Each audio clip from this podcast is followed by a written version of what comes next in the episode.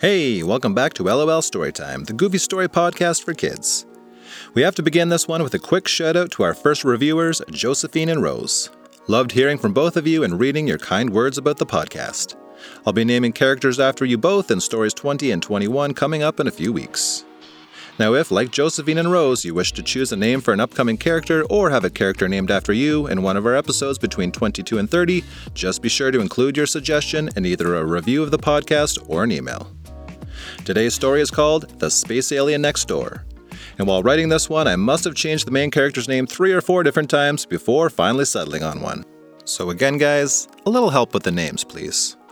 Let's get into the story. This is the story of Julia Flifferfluffer, a girl who lived with her grandparents in a neighborhood loaded with a whole bunch of other grandparents. She, in fact, was the youngest person living there by a long shot. The next oldest person after her had just celebrated his 68th birthday. Happy birthday, Alfred. Now, you might not think that a kid would enjoy living in a neighborhood built for grandparents, but Julia loved it. Then again, Julia also wasn't like other kids, and didn't particularly care for the activities that most other kids enjoyed. Video games? Nope. Julia preferred shuffleboard and lawn bowling. Superhero movies? No chance. Julia was too busy birdwatching. But surely she liked playing tag at the park, right? Think again. Why play tag when she could go for a walk holding ski poles instead? But Julia's absolute favorite activity was also the most popular pastime in the neighborhood lawn care. Now, if you thought that growing a lawn full of thick green grass sounded boring, well, you'd be correct. Yet Julia and most of her neighbors loved it. There were no prizes for having the best lawn, no trophies, just the satisfaction of hearing someone say, Wow, that's some really nice grass you've got there. You must really water it.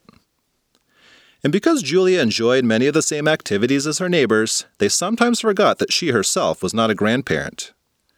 Oh, and how are the little wee ones doing, Julia? Oh, thanks for asking. They're doing just. way. what am I saying? I don't have grandkids. It was nice that Julia got on so well with the grandparents because one time there was this family that moved in down the street, and grandparents, they were not. Let's just say it wasn't exactly the best fit. They were a lovely family of robots, but they were always trying to chat about the newest tech gadgets and devices, which no one seemed too interested in. Hello, neighbors. Here's a new machine you should try. It makes your underwear last forever, no holes. Um, could you please just help me set the clock on my stove instead? The robot family eventually moved to a different neighborhood where people spent most of their time on phones and computers. It was Robot Paradise. But it was this memory of the robot family that had Julia worried when she learned that there were new neighbors moving in next door. Neighbors that were also not grandparents. She knew the other grandparents would be welcoming, but was nervous about the new neighbors and what they might think of their neighborhood. Would they think it was boring or disappointing in some way? Julia was surprised when she met her new neighbors for the first time. They were a family of space aliens from a planet Julia could never properly say the name of.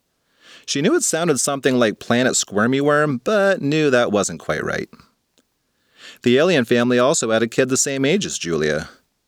Hi, my name's Steve, the alien kid had said while introducing himself to Julia. Wow, I never knew aliens had people names, said Julia. My parents just told me to go by Steve while we're living here. We don't actually use names where we're from.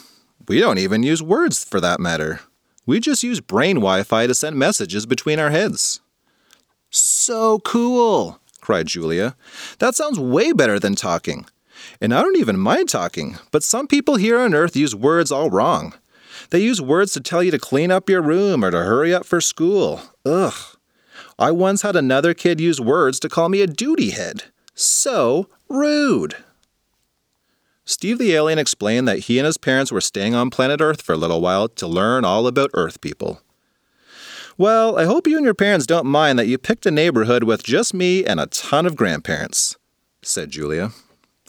Oh, yes, my parents selected this place quite carefully. They were very impressed with the grass in your neighborhood and are hoping to learn how you do it. We also heard you can get some amazing fresh baked pies around here. Stevie! Can I call you Stevie? Well, Stevie, it sounds like you guys have come to the right place. Now, although Steve the Alien and Julia initially hit it off and seemed like they might become the best of friends, Julia began having a change of heart during Steve the Alien's first day of school. Since Steve the Alien and Julia were the only two kids in the neighborhood, that made them the only two kids at the school. And before the aliens had moved in, it had just been Julia, which meant she got a lot of extra attention. But upon Steve's arrival, the teachers were beyond excited to finally have one more student to teach. They were also blown away by Steve the Alien's skills. Things that took Julia weeks or even months to learn, Steve the Alien was able to learn them in minutes. Okay, said Julia. I recognize that Stevie just read the entire Harry Potter series in five minutes, but can he count to 1,000? Because I can. Actually, Julia, I learned how to count to 1 trillion when I was in preschool back on my planet. Well, responded Julia, that sounds like a made up number if I've ever heard one. Unfortunately for Julia, Steve the Alien's skills didn't end there either.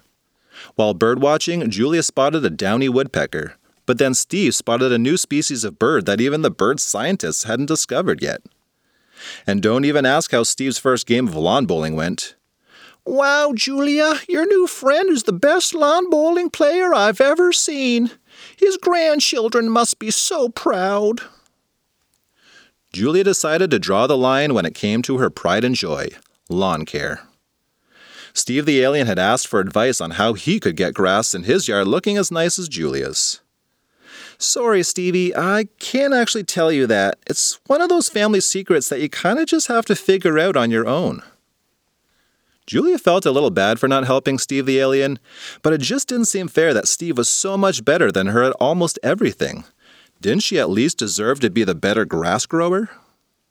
Well, the next morning, Julia woke up to the most horrific sight outside her window. Her beautiful front lawn was no longer beautiful. There were now brown patches all over. Grandma! Grandpa! My grass! Julia ran outside and dropped to her knees in front of one of the brown patches. The grass was as dead as the bumblebee she accidentally sat on last summer, but not before it managed to pull off one final sting. Sorry, little guy, she had apologized. I suppose my butt kind of deserved that one. Glancing down the street, Julia noticed other neighbors emerging from their homes, inspecting mysterious brown patches on their lawns, too.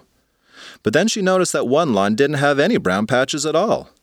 It was the house next door, the one belonging to the aliens. Aha! I knew they were up to no good. I mean, I didn't actually know they were up to no good until now, but now I know they're up to no good. Fortunately, Julia knew it wouldn't be wise to rush over there and start blaming Steve without proof that it was him. She would first need to gather some evidence. Julia had learned about this from one of her lawn bowling friends who used to be a detective. He had told her of a time when he had almost arrested a man he thought had robbed a candy shop.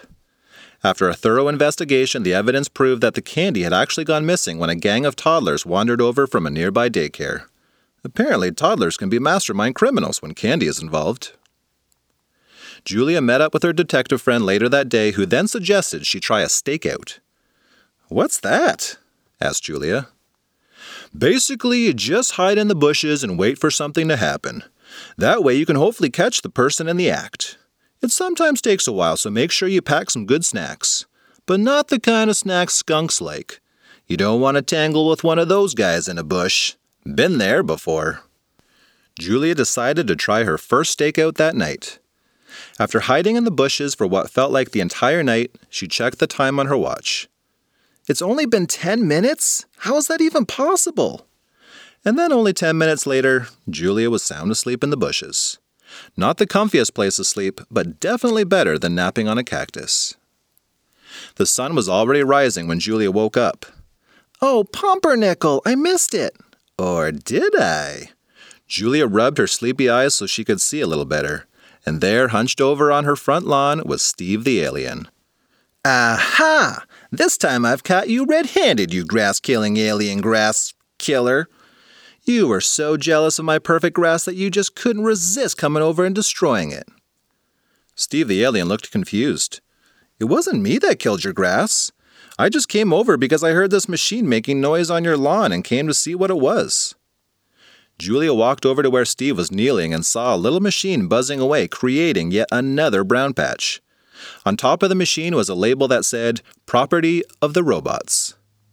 Just then, Papa Robot came rolling down the street. I see you have found Grassmaster 3000.